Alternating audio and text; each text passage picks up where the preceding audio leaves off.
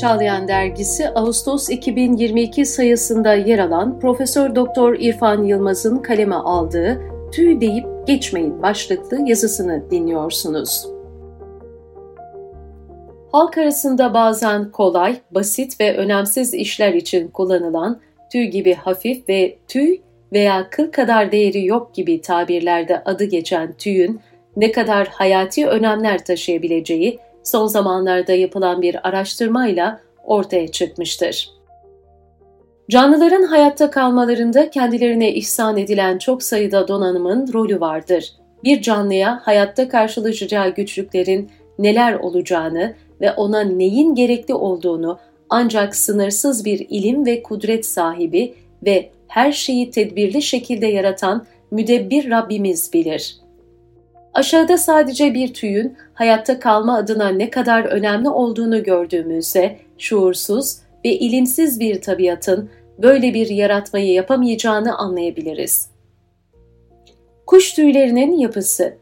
Kuşların tüyleri uçma, vücut ısısını koruma ve dokunma duyusunu alma gibi farklı işler için farklı özelliklere sahiptir. Tüyler, keratin isimli kükürtlü bir proteinden yaratılmıştır. Bizim tırnak ve saçlarımız gibi bütün kıllarımız da aynı maddeden yapılmıştır. Keratin, alt derideki hücrelerin yukarıya doğru bölünüp çoğalırken ölmeleri sırasında sentezlenir. Çok dayanıklı ve esnek, aşınmaya ve kimyevi maddelere karşı dirençli olan keratin, tüyler için en uygun madde olup tesadüfi evrim süreçleriyle açıklanamayacak özelliklerdedir. Tüylerin mikroanatomisi mikroskopta çok ince bir nakışla işlenmiş dantela gibi görülür. Tüylerin ortasında eksen ismi verilen uzun ve sert bir boru ve bundan çıkan yüzlerce yan dal, yine bunlardan çıkan daha ince yan dalcıklar, en sonda da bu yan dalcıkları birbirine kenetleyen çengeller bulunur.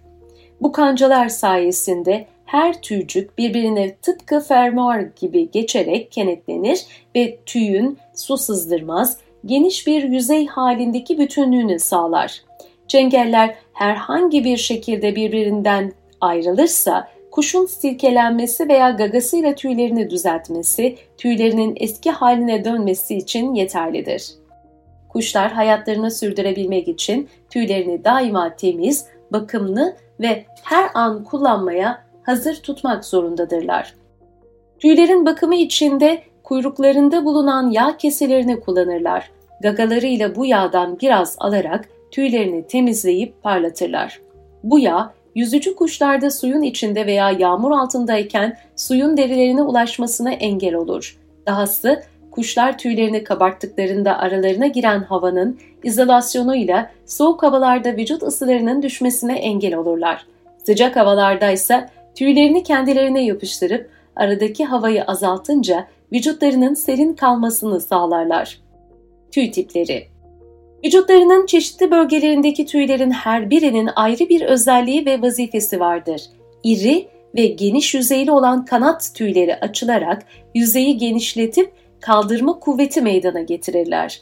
Aynı yapıdaki kuyruk tüyleri ise uçma esnasında dümen ve fren görevi görürler. Kuşun kanadını aşağıya doğru çırpması esnasında tüyler birbirine yakın duruma gelerek aralarından hava sızmasına engel olurlar. Kanatların yukarıya doğru kalkışı sırasında ise tüyler iyice açılıp aralarından havanın geçmesi için elverişli pozisyona gelirler. Kuşlar uçabilme kabiliyetlerini koruyabilmek için belirli zamanlarda tüy dökerler. Yıpranmış veya yırtılmış olan tüyler görevlerini tam olarak yerine getiremedikleri için hızla yenilenmektedir. Temel olarak üç tür tüy vardır. bir Telekler kontür tüyleri. Büyük ve uzun yapılı olan bu tüyler, kanatlar ve kuyruk gibi vücutların dış kısmında bulunurlar ve kuşun vücut tipini ve duruş şeklini belirlerler. Uçma ve yön değiştirme işini gören bu teleklerde yukarıda saydığımız bütün kısımlar bulunur. iki Hal tüyleri. Bu tüylerin gövdesinde kancalar bulunmadığından dik duramayıp püskül gibi dağınıktırlar. Teleklerin arkalarında ve altında bulunan bu tüyler ısı yalıtımı için yaratılmıştır ve göğüs ve karın bölgelerinde bolca bulunurlar. Yavru kuşların vücudu da genellikle bunlarla sarılmıştır. üç. Kıl veya ayva tüyleri. Kısa bir kök kısımla ince ve uzun bir eksen kısmının ucunda çok az sayıda küçük kancasız dalcıkların bulunduğu bu tüyler bazı türlerde ağız ve burun kenarında duyu almaya yararlar. Yaşa, mevsime, cinsiyete ve üreme dönemine göre değişik tüy çeşitleri görülmektedir.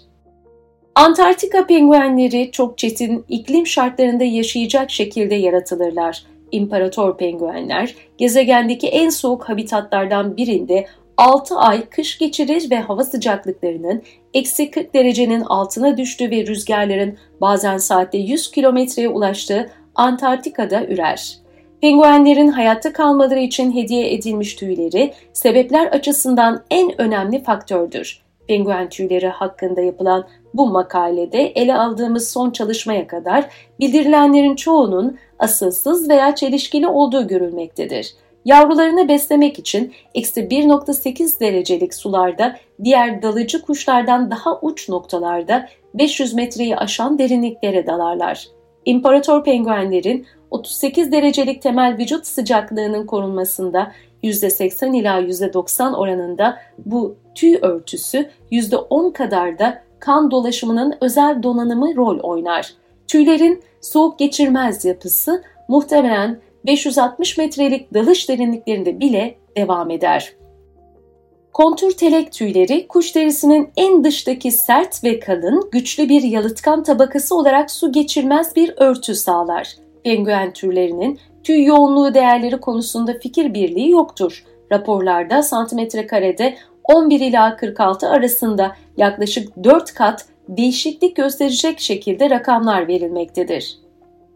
Penguenin telek tüylerinin miktarını, hav tüyleri ve ayva tüylerinin olup olmadığını ve nasıl bir dağılım modeli gösterdiklerini açıklamak için yapılan çalışmada ölmüş penguenler incelenmiştir. Bunun için derileri kesilerek soyulmuş ve önce büyük kontür tüyleri çıkartılmış, sonra sırasıyla bunlara bağlı daha küçük ve farklı tipteki tüyler dikkatlice çıkarılmış ve her birinin yeri kağıt üzerinde işlenmiştir.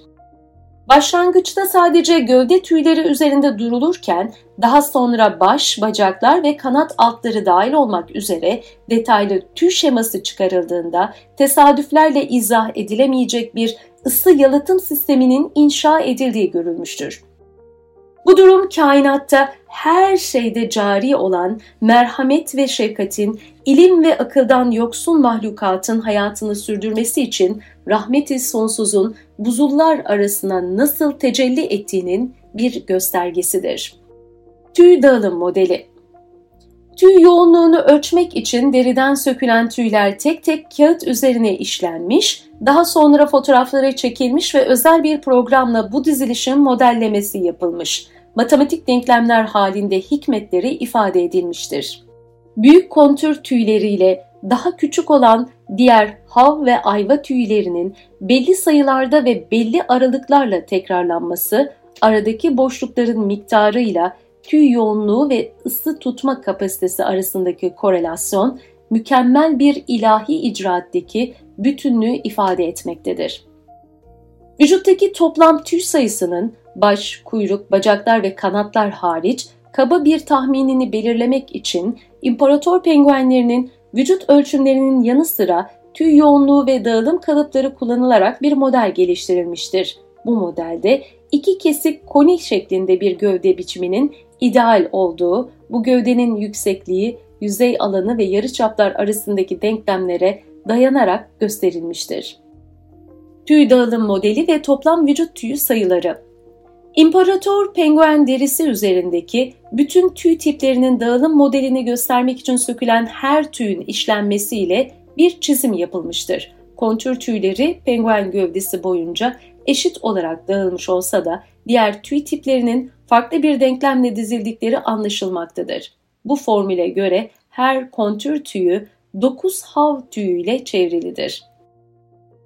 Penguen derisindeki tüylerin tek tek sayılmasından sonra yirmi dört bin ila otuz bin kontür tüyüne ve yüz yirmi bin ila yüz elli bin yalıtkan tüye sahip olduğu görülmüştür. Hav tüyleri ana yalıtım kaynağıdır. Çünkü bu tüyler kontür tüylerinin altında yoğun bir örtü oluşturur ve diğer vücut tüylerinden dört kat daha fazladır. Tüylerin özel bir modelle dizilmesinin diğer bazı hikmetleri olarak penguenlerin su altında hızla yükselişini ve sudan deniz buzu üzerine sıçramalarını kolaylaştırdığı, tüylerin teşkil ettiği tabakanın içine sıkışan havanın sürtünmeyi azalttığı ve penguenlerin sudan çıkmadan önce yüksek bir hız kazanmalarına imkan verdiği ileri sürülmektedir. Tüylerin dalları ve dalcıklarının yapısı su içinde küçük kabarcıklar oluşmasına sebep olmakta, bu da kuşun hızla yüzerken kabarcıklardan oluşan bir iz bırakmasını sağlamaktadır. İmparator penguenlerin karın tarafında sırtına kıyasla kontür tüylerinin daha yoğun olması, buz üzerinde kızak gibi kayma, sudan çıkma ve buz üzerinde dinlenme için önemli olabilir. Göğüsteki daha yüksek yoğunluk, karda pürüzlü kenarların üzerinden kayma ve sudan sıçrayarak çıkışlardan sonra göğsüne iniş için daha fazla yastıklama sağlar. Ayrıca daha yüksek karın tüyü yoğunluğu, buz üzerinde yüzüstü yatarken daha fazla yalıtım temin eder. Bütün bunlara rağmen vücut tüy yoğunluğu sabit değildir. Yazın ve kışın tüy yoğunluğu değişir. Penguenler Ocak ayında hızla tüy döküp üreme mevsimine hazırlanmak için beslenmeye başlarlar. Üreme mevsiminin başlangıcı olan Nisan ayında penguenler otuz ila kırk kilogram ağırlığındadır ve yağ kütlesi vücudunun yüzde yirmi beşini oluşturur. Bu zamanda tüy yoğunluğu en düşük dönemde olup artan deri altı yağı daha fazla yalıtım sağlar. Gelecek üç ay boyunca kuluçkadaki yumurtaya erkek baktığı için ava çıkamaz ve oruç tutar. Bu süre zarfında vücut kütlesi yüzde otuz beş ila yüzde elli düşebilir. Bunun yüzde seksen ila yüzde doksanı deri altı yağının eksilmesiyle ortaya çıkar. Bu durumda çevre ve yüzey alanında azalma olacağından tüy sayısı değiştirmeden tüy yoğunluğunu artırmış olmaktadır. Erkeklerin orucunun sonunda sıcaklık en düşük seviyeye düşmekte, yağ kütlelerinin çoğunu kaybettiği dönemde ise tüy yoğunluğu en yüksek oranda olmaktadır. Sadece konik şekilli vücut geometrisinin bir fonksiyonu sebebiyle tüy yoğunluğunun artırılması önemli bir avantajdır. Tüylerin deri içindeki kök kısımlarında bulunan ve mekanoreseptör adı verilen alıcılar en hafif titreşimi bile algılayıp beyine iletecek hassasiyettedir. Hava veya su akımındaki en küçük bir değişiklikten bile haberdar edilen penguen, gerek balık yakalamada, gerek kendisine saldıran foklardan kaçmada tüylerdeki bu alıcılar sayesinde muvaffak olur. Kainat kitabını okuyarak insanlığın faydasına hikmetli bilgiler elde etmenin birinci şartı her şeye iman nazarıyla bakmak, diğer önemli bir şartı da varlıklarda sergilenen sanatı didik didik edecek bir merak sahibi olmaktır. Penguen tüyünün ince yapısının ve moleküler mimarisinin ısı transferini engelleyecek şekilde inşa edilmesinin kazandırdığı özelliklerden hareketle ısı yalıtım teknolojisinde yapılacak yenilikleri modelleyen çalışmalarda penguen tüylerinin yapı ve çeşitliliğinden istifade etmek mümkündür.